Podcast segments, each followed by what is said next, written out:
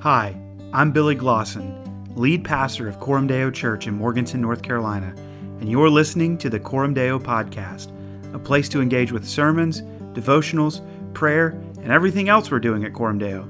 Thanks for listening. So, we're going to be looking at our core value of glorifying worship, really what it means and what it looks like for us as a body to worship, but also what does it look like for you individually to worship. And so the best place that I want to, I think we could look at that is in Romans chapter 12. So in Romans 12, um, verses 1 and 2, we read, I appeal to you, therefore, brothers, by the mercies of God, to present your bodies as living sacrifices, holy and acceptable to God, which is your spiritual worship. Do not be conformed to this world, but be transformed by the renewal of your mind that by testing you may discern what is the will of God, what is good and acceptable and perfect. So the Apostle Paul in Romans 12 kind of gives this outline for what it looks like for you and I to be worshipers, um, kind of showing that worship is not just what we think about on Sunday morning, but worship is a all of life um, idea. Really, this value I think kind of reverberates our name so, coram deo being a Latin phrase that means before the face of God, meaning I live my life in the presence of God before His face, that whatever I do from sunup to sundown, from Monday through Sunday, is for His glory. That I, I, whether I'm hanging drywall, whether I am, you know, working with kids, whatever it is I do for a living, I do that for the glory of God.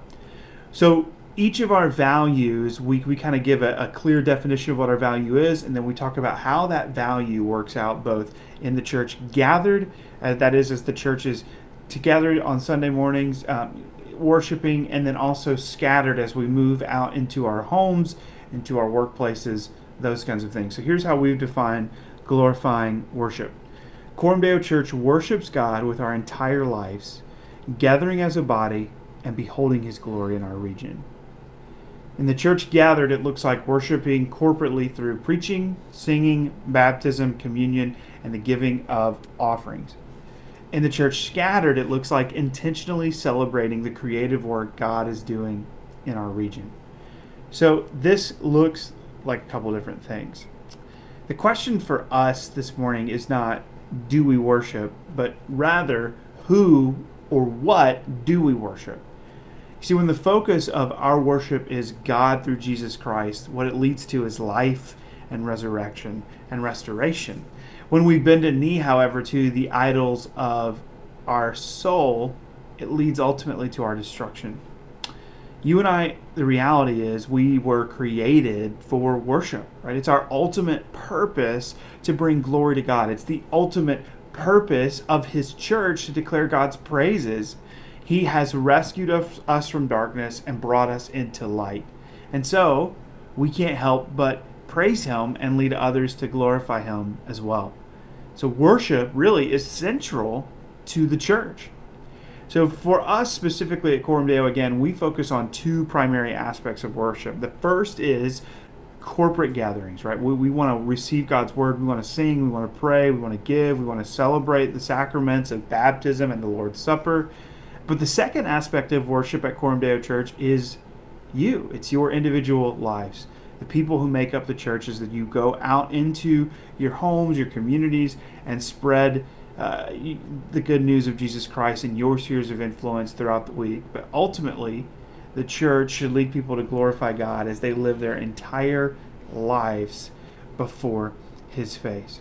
So we want to encourage people to find ways in which worship transcends just Sunday morning. We, we I, I, could spend a lot of time. You could go back. I'm going to put a uh, link to uh, a sermon in this description, either in the comments or in the show notes if you're listening on the podcast, to a sermon I preached on this specific value that goes more in depth about who we are as a body and the, what the structure of our gatherings are, how we worship corporately, and how important that is. But I kind of want to zoom in on you and what does worship look like in the church scattered? Because lately, it's been a lot of the church scattered.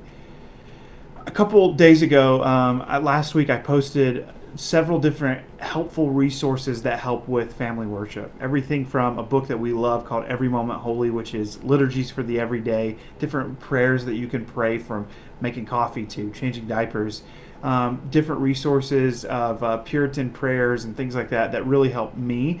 Um, both individually and then together with our my family, like how we can pray together and worship together. But I also want to encourage you that you can very much worship God from the deer stand you can very much worship God on the trail.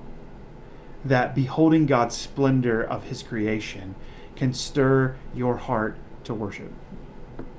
During the Reformation, Martin Luther would go from town to town and he would celebrate and, and, and share the good news of Jesus, and people were blown away because for the first time they were hearing the good news of Jesus Christ in their language. Up to that point, the church had been teaching in Latin, preventing many of the common folk from being able to understand what they were being taught. Luther, as the Reformation went forward, would not only seek to fight to get scripture in people's hands, but would, would teach people the good news of Jesus. And everywhere he went, in every town that he went to, they would celebrate and they would make a meal. And as they did, um, Luther was a brewer and loved to share in local beer, and so he would grab um, whatever the beer was before the feast. He would hold it up and he would say "Gutta Creator," which means good creature. The idea was that this feast, this thing, was a creature. It was not a creator. It was a created thing that should stir and inspire our hearts to worship. All that we do can be a form of worship, right? Paul says that we are living sacrifices, that we present our bodies, the whole of who we are, the whole of what we do, to the Lord.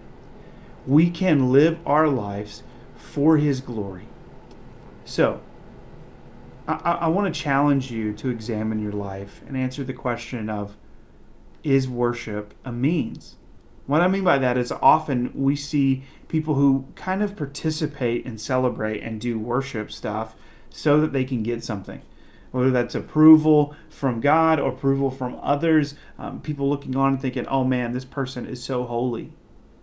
But is, is worship a means to, to something other than reveling in God's goodness? Have you viewed maybe Sundays as something specifically just for you? Right? You want a specific style of music you want a certain kind of preaching. Friend, would you see instead that liturgy, right, the order of our worship is meant to form you, to result in your bringing praise and honor to God? And then the question is as you get a little bit further into your life, what about your life? As you examine your job, your family life, your hobbies, are you kind of recreating, resting in the creative work of the renewal that God is doing in you? And does that bring you to worship Him? How can you leverage your hobbies, your interests for the kingdom? How can we participate in the creative work of our city, right? How can we see um, different works of art as the city is kind of working to redo the square here in Morganton? Are we excited about the potential to someday in the future gather again and hear music and celebrate? honestly, I think many of us should get up in the mountains and see the splendor of God's glory. I think we should, as much as we can in a safe way, frequent our local establishments. And in so doing, worship the risen King as we behold his glory radiating throughout his creation. But humbly, I ask you, is your life one of worship? Are you seeking to make much of Jesus? See, we, we cling often to things that don't give life. Don't cling to worthless idols. Worship is the response of the whole being heart, soul, mind, strength to beholding God's glory, right? It's enabled by the Holy Spirit. There's no aspect of worship apart from God saving, regenerating us. It's fixated on gospel truth. We behold God's glory in the face of Jesus Christ. It's directed by God's self revealing word. We don't intuitively figure out what pleases God, and it involves, yes, both personal and corporate expressions that we worship in all of life as well as in church gatherings.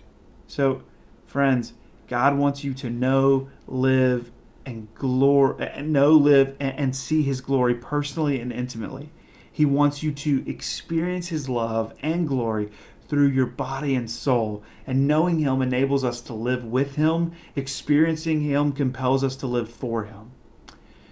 So, friends, I want to encourage you to be a people of worship, to reimagine your day to day life and what it looks like for you to live before the face of God as a living sacrifice, to not be conformed to the patterns of this world, which say bend a knee to self, but to bend a knee to the King of Kings. And all that you do, whether you're washing dishes, whether you're folding laundry, whether you're tucking the kids into bed, or whether you're sitting before the Lord silently in contemplative prayer with the Word of God open in front of you, whatever you do, worship God with the whole of your being.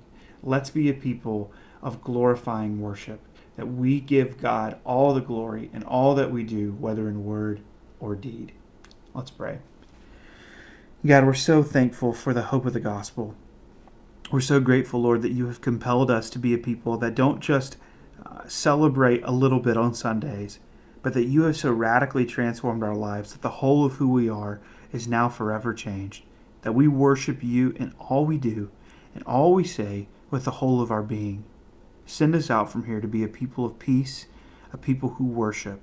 We pray all this in Jesus' name. Amen. Thanks again for listening to the Coram Deo podcast. You can find us on Spotify, Apple Podcasts, SoundCloud, or our website, coramdeonc.com. You can follow us on Facebook and Instagram for a bigger picture inside the life of the church. Grace and peace be with you in the name of the Lord Jesus Christ.